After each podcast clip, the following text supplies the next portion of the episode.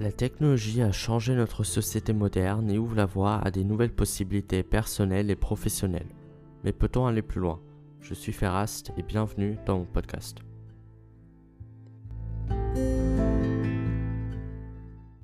Salut et bienvenue dans ce nouveau podcast. Aujourd'hui, on va parler du concept de MVP. On va voir à quoi ça sert, qu'est-ce que c'est.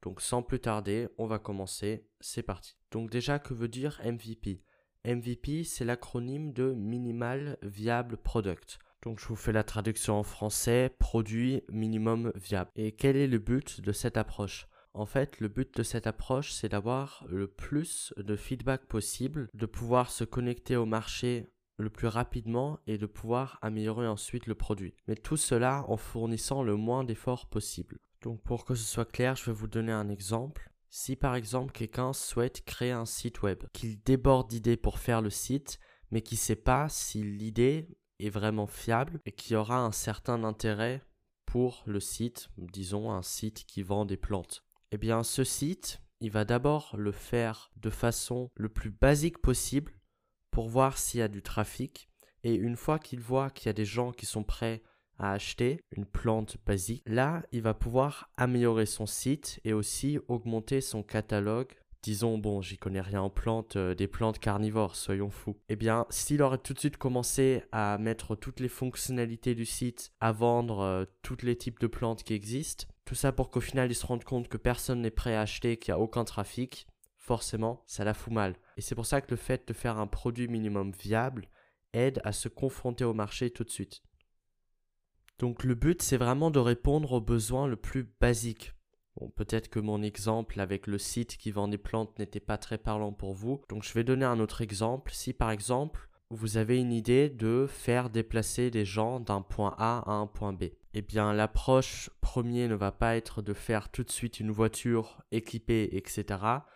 Mais par exemple, de d'abord faire un skate ou un vélo et de ensuite augmenter, de voir s'il y a un certain intérêt et à la fin avoir le produit final. Mais un MVP n'est pas obligé d'être tout de suite un produit physique ou au moins la version première de l'idée. Cela peut aussi tout simplement être l'idée, juste l'idée du projet, et de voir s'il y a des personnes qui sont enthousiastes à l'idée du produit et est-ce qu'ils sont prêts à payer pour ça. Je donne un exemple, par exemple les projets sur Kickstarter. Donc si vous connaissez pas Kickstarter, Kickstarter en gros c'est vous avez une idée, vous proposez l'idée sur Kickstarter, vous demandez un certain budget et s'il y a assez de gens qui donnent, vous avez le budget nécessaire pour réaliser le produit et vous savez déjà qu'il y a des gens qui sont prêts à payer pour ça. Et eh bien ça, c'est complètement dans l'idée euh, du MVP. Puisque le but, je vous le rappelle, c'est de se confronter au marché. Donc là, c'est encore mieux parce que vous n'avez rien à faire, vous avez juste à proposer l'idée. Et là, vous voyez s'il y a des gens qui sont prêts ou pas à acheter le produit. Donc niveau finance, on est bon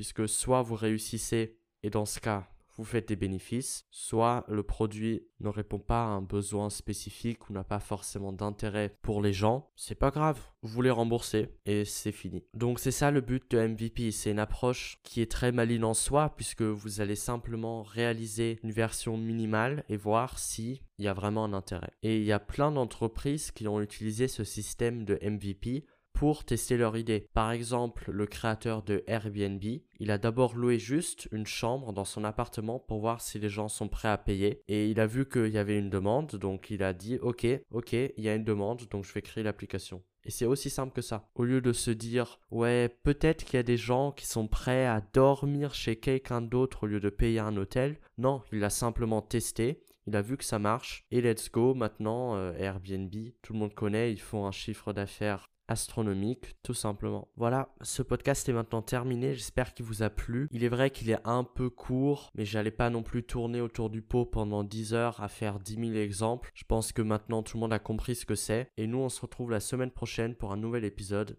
A plus.